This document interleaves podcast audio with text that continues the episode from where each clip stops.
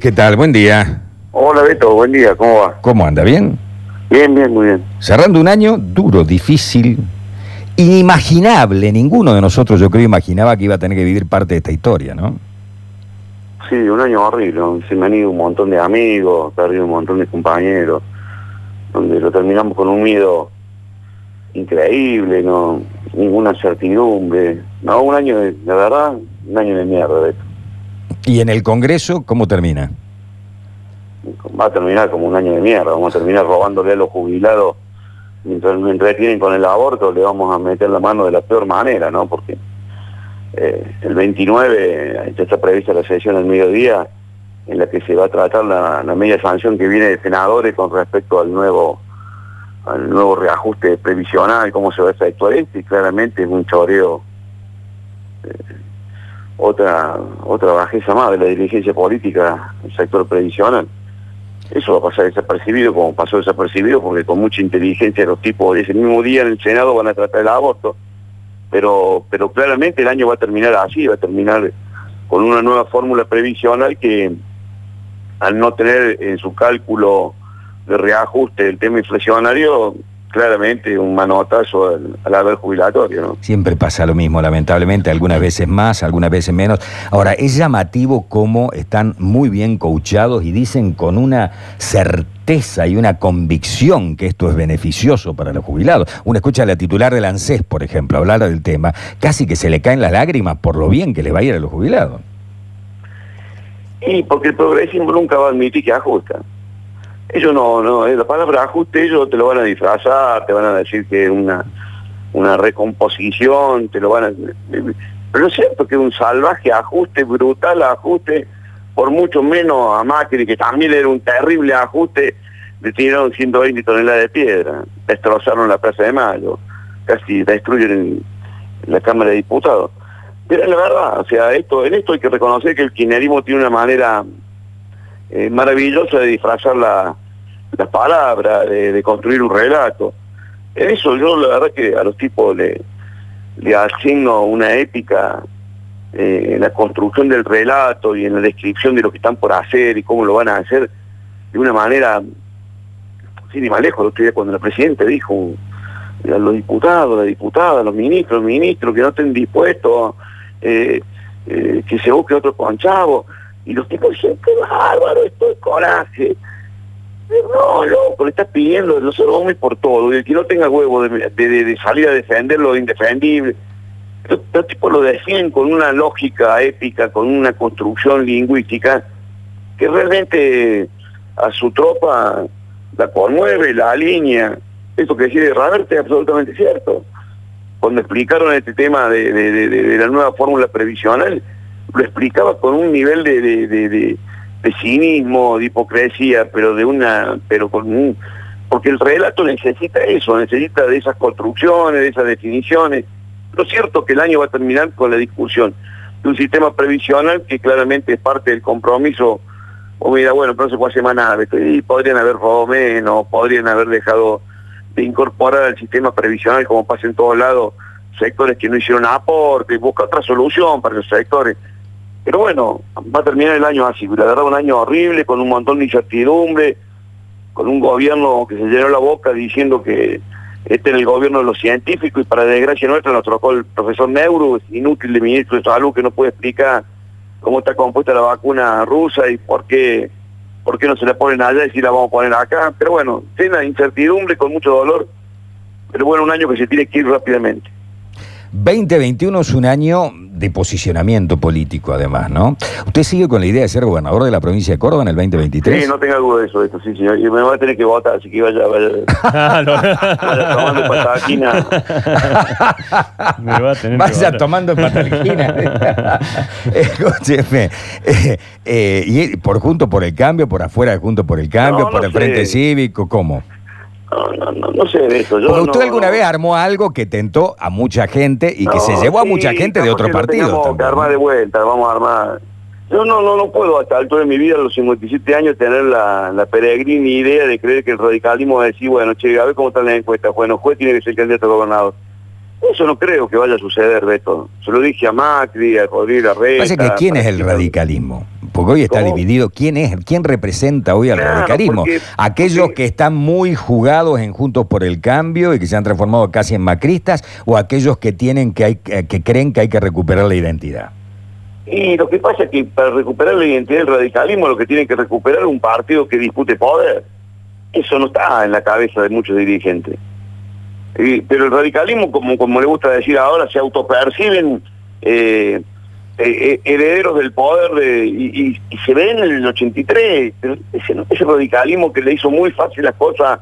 O sea, ¿por qué hubo un advenimiento de un espacio político en el que me tocó conducirlo a mí? Porque el radicalismo después de, los gobiernos de Angelo y el último de Mestre Padre, abandonó la vocación por disputar el poder. Y el peronismo, que parecía que era imposible que se pudiera instalar en Córdoba, se convirtió en un partido hegemónico. Construyó una pequeña monarquía, 21 años para 25, gobernando una provincia que era absolutamente imposible ser gobernada por el peronismo. ¿Producto de qué? La inteligencia de su constructor, que fue de la Sota, la picardía del manejo del número de Schiaretti, una alianza estratégica con los intendentes radicales, pero lo cierto es que el radicalismo abandonó esa pelea. La abandonó para, en hechos concretos, pero no en el discurso. En el discurso eh, los tipos siempre te disputan, entonces vos escuchás decir al dirigente que vos quieras del radicalismo, el radicalismo debe conducir en Córdoba cualquier proceso. No, loco, pero no debe conducir porque vos te autopercibís en condiciones de hacerlo. Lo tiene que conducir quien tiene condiciones, en condiciones de liderar ese espacio. Nosotros lo decimos sin soberbia. En el 2023 vamos a ir por la gobernación de Córdoba. Ojalá lo podamos hacer por el espacio en el que estamos. Pero tenemos claro que eso va a ser complicado y difícil, así que, que ya venimos trabajando y este año de pandemia nos ha servido como para reflexionar, trabajar, instalar. Iremos como tengamos que ir, pero que vamos a disputar el peronismo. La chance de gobernar esta provincia, eso no tenga ninguna duda. Eso. Y dentro del espacio, usted, ¿usted cree que es el que tiene más posibilidades dentro de ese espacio? No tengo ninguna duda. Suena feo, eh, suena horrible, suena vanidoso, pero es la verdad. Hasta ahora no apareció nadie. En el 2015 Macri no quiso que fuera yo, que quiso que fuera Aguati. En el 2019 me dijo que tenía que ser Negri o Mestre, preferían por Negri y la verdad que estos últimos años en los que no pudimos pelear, ninguno de los que trabajamos para que fuera tenía más chance, eh, ni podía generar más expectativas que las que podía generar, o las que habíamos generado nosotros cuando dimos esa pelea, esa disputa, así que, nos estamos preparando. Después si no es esto, va a ser porque la gente no quiere, no porque nosotros no hagamos todo el esfuerzo. ¿Y, dónde está parado, digamos? ¿Quiénes lo acompañan hoy dentro de su espacio, digamos? Yo lo veía siempre, qué sé yo, con Quintero, que se fue, por ejemplo, de su espacio. Eh, y lo veía con algunos otros históricos, digamos, de su espacio, que se han jubilado, también se han ido, o se han desencantado, digamos. Están todos, están todos. Algunos están con más actividad, otros con menos actividad, algunos con más entusiasmo, otros un poco más golpeados, estamos todos un poco más grandes, pero están todos para discutirle el poder a, un peronismo que ha puesto de rodillas esta provincia y la ha convertido en un feudo, está en todo, y van a estar todo eso y mucho más. Mm. No, es un problema de nombre propio, es un problema de voluntad. Todos esos compañeros eh, tienen claro que hay un ciclo agotado en la provincia de Córdoba y que no, no hay ninguna posibilidad de resignarse que ese ciclo eh, termine siendo conducido por, por, por algún pequeño caudillo del PJ. Obviamente que hay una cuestión biológica que no se puede evitar, la muerte de la Sota y la ausencia seguramente dentro de tres años de esa disputa de Schiaretti es un dato que y un vacío que no lo va a poder llenar el peronismo, entonces hay que aprovecharlo con inteligencia. Son momentos que hay que aprovecharlo como le tocó de la Sota. Recuerdo una conversación con José eh, después de los gobiernos de Angelo y el último gobierno que fue tan malo, había una chance de que decían, bueno, ahora este es el momento. Y, me acuerdo que de la Sota con mucho criterio dijo, no, no, no va a ser el momento. Este proceso no lo vamos a tomar nosotros. Eh, no, que sí, que no, no, no, me acuerdo como si fuera el día de hoy. Eh, esa elección la gente decidió todavía darle una continuidad al gobierno del radicalismo y se la dio a, Mestre Padre. Después viene el gobierno de Mestre Padre y ahí sí de la Sota dice, esto es así, este es el momento es el momento, el ciclo ahora sí está terminado. Y, no era fácil, y no era fácil, era complicado, era difícil, la presencia de, del peronismo en Córdoba todavía era resistible, a pesar que había un profundo bipartidismo. Y fue así, el ciclo se agotó, porque se habían agotado los dos dirigentes, los dos caudillos más importantes que tenía el radicalismo en aquel momento, desde el punto de vista electoral, Angelo y, y Mestre Padre. Y le tocó el peronismo y de eso inteligentemente reconstruyó el viejo partido cordobés y lo que era impensado en aquel momento se convirtió hoy en una triste realidad. Hace 21 años que hegemónicamente el peronismo gobierna esta provincia. Bueno, ese proceso se va eh, a repetir 25 años después, eh, en octubre del 2023. Y hay que aprovecharlo, así que hay que estar atentos. Bueno. Vamos a estar, está decidido, Nacho. Luis, sí, una consulta. Como, como vecino, como ex intendente, venimos hablando mucho del gobierno provincial peronista. ¿Qué opinión tiene de la gestión Yarlora en la ciudad, un gobierno peronista después de tantos años? Es muy mala. Yo, entiendo que con la pauta publicitaria los muchachos... Pero vos pintás cuatro murales y no le podés hacer creer a los cordobeses que lo tuyo es otra forma de hacer política. Yo le deseo a Martín que le vaya muy bien, pero es muy mala la gestión sinceramente, en términos, eh, definime el término que vos quieras, en términos de infraestructura, de servicio, en términos, lo único interesante que hizo fue patear cuatro años eh, la refinanciación de la deuda en dólares que tenía, pero en términos, en términos sanitarios, el infantil el de urgencia son destruyó la salud pública municipal en los dispensarios, no existe. Anda a sacar turno, anda a sacar turno para ser mi conductor. Tuvo 10 meses los empleados pagándole fortuna en, el patio de la casa de cada uno de ellos, eh, armó una municipalidad paralela con una erogación monstruosa, profundamente ignorada por los medios de comunicación a partir de la pauta publicitaria. Es mala. No, no, no, no, para, para, para, para, para, es que nos está tocando. A ver, eh, nosotros hemos estado analizando el tema y la MUNI se está ahorrando un montón de guita de sueldos un montón de dinero todos los meses. Ahora voy a decir, sí, pero no funciona nada, pero no funciona porque no van a laburar, o van dos días, o van tres días, y el resto van a, vuelven a la casa, todo lo que vos quieras, pero que les ha metido la mano en el bolsillo a los empleados municipales y por ello han saltado los empleados municipales, esto ha ocurrido, ¿no? No, pero eso son dos cosas distintas. O, vos pensás, Beltrán, que vamos a estar cuatro años en cuarentena. No, claramente no. Y entonces, pero eso fue una cuestión circunstancial. Con la excusa que el empleado estaba en su casa, el tipo pero eso es un tema circunstancial. Absolutamente provisorio. y bueno, me puede vender como provisorio una resolución. Esa no es una solución. Me pone 2.500 punteros políticos a hacer un trabajo de pintar cordones y sé qué tema no lo está pagando la municipalidad, no hay dinero. Puso en situación de pasividad anticipada a más de 1.300 trabajadores municipales. La semana que viene, esta, esta, semana, prepárate que te va a mandar una, una un desenganche de los activos, de, los pasivos los salarios de los activos de las jubilaciones, porque ya le explota, la caja ya no tiene ninguna posibilidad, ni aún con todos los negocios que está haciendo con Alberto Fernández. O sea, ¿cuál es el mérito? O sea, ahora, si vos me decís, bueno, estos cuatro años vamos a seguir en pandemia y los tipos van a seguir en su casa, y como están en su casa, yo voy a aprovechar para no brindar ningún servicio, porque no hay un solo servicio municipal que se pueda brindar. Se te quemó un lámpara en la lámpara tuya, el alumbrado público no está, el tema de la obra de bacheo, mentira, te digo están bacheando, te digo dónde, como el tema. Vos me preguntas cómo la vivo yo la ciudad. La verdad, veo que se gastó 695 millones de pesos en publicidad en un año en donde no hubo nada que publicitar, como la provincia de Córdoba. Pero está bien, yo sé que esto en un momento es incómodo y me genera una reacción molesta con los medios. Pero esta es la verdad. En un año en el que no hay nada para mostrar, la provincia y la municipalidad han gastado cifras millonarias en publicidad, con un claro, una clara conducta edulcorante y vender, claro, pero la pelea con los municipales es una pelea que, que genera adeptos. Los vecinos se ponen contentos, ¿por qué? Porque el gremio ha hecho todo lo posible, claramente, todo lo posible y lo indecible para ganarse la impopularidad de los vecinos. Pero esa no es la solución. Yo como contribuyente, como vecino, te digo, eh, la verdad, el acá en Providencia, donde yo vivo, no, hay, en un año no hay un, solo gesto que, desde el punto de vista municipal que diga cambió la gestión. La de Mestre horrible, esta eh, distinta. Pintaron cuatro murales en la costanera frente a la cancha de Belgrano. Esa es toda la contribución municipal a este barrio donde yo vivo. Y, el resto de los barrios, mira que lo camino, porque yo he caminado con más tranquilidad ahora con la soledad de la pandemia.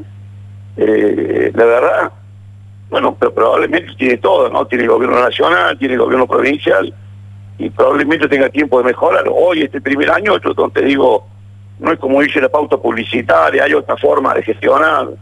No le he visto, no, no le he visto tengo sobra sospecha de que eh, hay un, manto de, publicidad que esconde una ineptitud importante. Ha sido un año difícil, también le ha sido el intendente, un año difícil y complicado, pero eh, la verdad que no, como vecino no he visto el, que el municipio haya llegado a mi barrio de ninguna manera. ¿Se arrepiente de haber acordado con Olga Ruitor para ir como candidato a intendente la última? ¿Y qué ha cambiado de ese momento hacia el 2023 para que la gente le vuelva a dar la confianza, digamos? Una pregunta doble. Y pero eso no fue la última, eso fue la anteúltima, fue allá en el 2015. Sí, La no fue una buena decisión.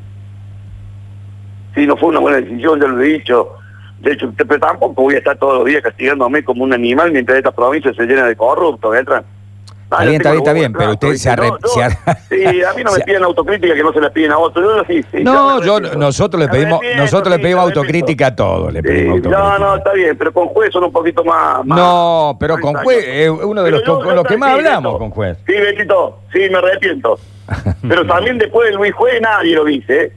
Acá en esta ciudad eh, la gobernó Cámara, después semejante corrupto me tocó a mí. Pero después de mí vino Jacobino y después vino Mestre. Yo le voy a dar la derecha en algo.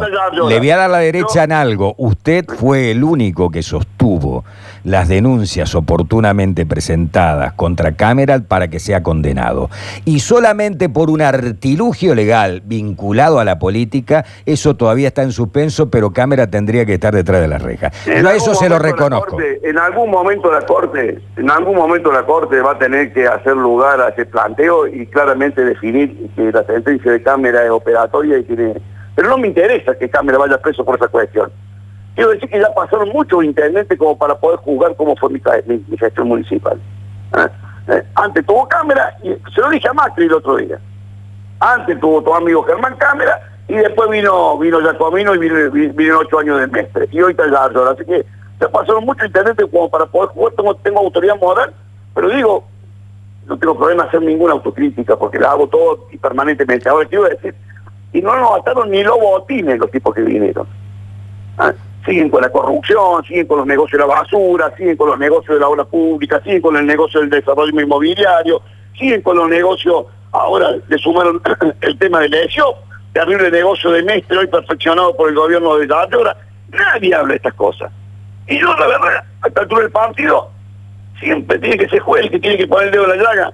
Sí, sí, me arrepiento porque fue una pésima decisión, en aquel momento fue tomada con, con, con, con, con, con absoluta irreflexión y, y, y pagué el costo y me hice cargo del costo que pagué. Pero también nos Re- reconozca que yo se lo dije. Nos posicionamos de otra manera. Reconozca que yo se lo dije antes de que lo haga. No, sí es cierto. Y yo le digo, eh, como vos, un montón de tipos, me acuerdo como si fuera el día de hoy, que me dijeron, pero te pedo. y, y, y una decisión caliente, porque como no, como no hay que tomar en la vida de esto, en la vida no hay que tomar decisiones cuando esté enojado. Yo tomé una decisión enojado, fui y le tiré aquí el cargo de senador, toma. A mí no me van a venir a correr con un cargo de senador. Toma el cargo de senador, hace lo que quiera. Pero digo, y me enojé, y, y la decisión que tomé fue horrible, porque cuando vos tomas una decisión mala, la que viene es pésima, y la que sigue es pésima, pero más, peor que la primera. Entonces hay una cadena de malas decisiones. Por esa cadena de malas decisiones la dejamos de tomar hace un montón de tiempo. Después de haber evaluado completamente que tendríamos que ser mucho más racional, más reflexivo.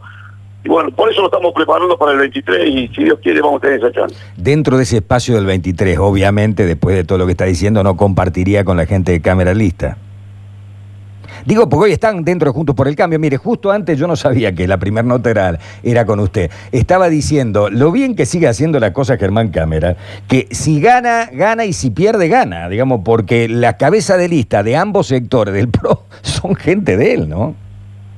Nosotros estamos en otra construcción, nosotros estamos construyendo, reconstruyendo nuestro espacio político, nuestra alianza estratégica con un montón de sectores, con un montón de actores, con partidos políticos, con instituciones, con organizaciones. Este año hemos hecho, no sé, 30 Zoom con, con desde cooperativas chiquititas a, las instituciones médicas más importantes, de, organizaciones sindicales a, al movimiento social más importante que hay en Córdoba, tomando contacto, recuperando la relación desde la sociedad rural a la federación agraria por temas puntuales. O sea, nosotros estamos articulando una relación con la sociedad que, nos permitirá construir un entramado que nos permita llegar al 23 con una alianza estratégica en la provincia. ¿Con quiénes y cómo el tema? Nos quedan tres años de construcción, así que ese tema es un, es un trabajo cotidiano y permanente que lo venimos haciendo, con, con, con sectores, recuperando la relación con la iglesia, con las iglesias evangélicas, con todo el mundo. Luis, le mandamos un abrazo, felicidades para usted y su familia. ¿eh? Beto, un beso enorme, buena Navidad, feliz año nuevo para vos y tu familia. ¿eh? Gracias, hasta luego. Mucha hasta suerte, luego. Igualmente, igualmente, gracias.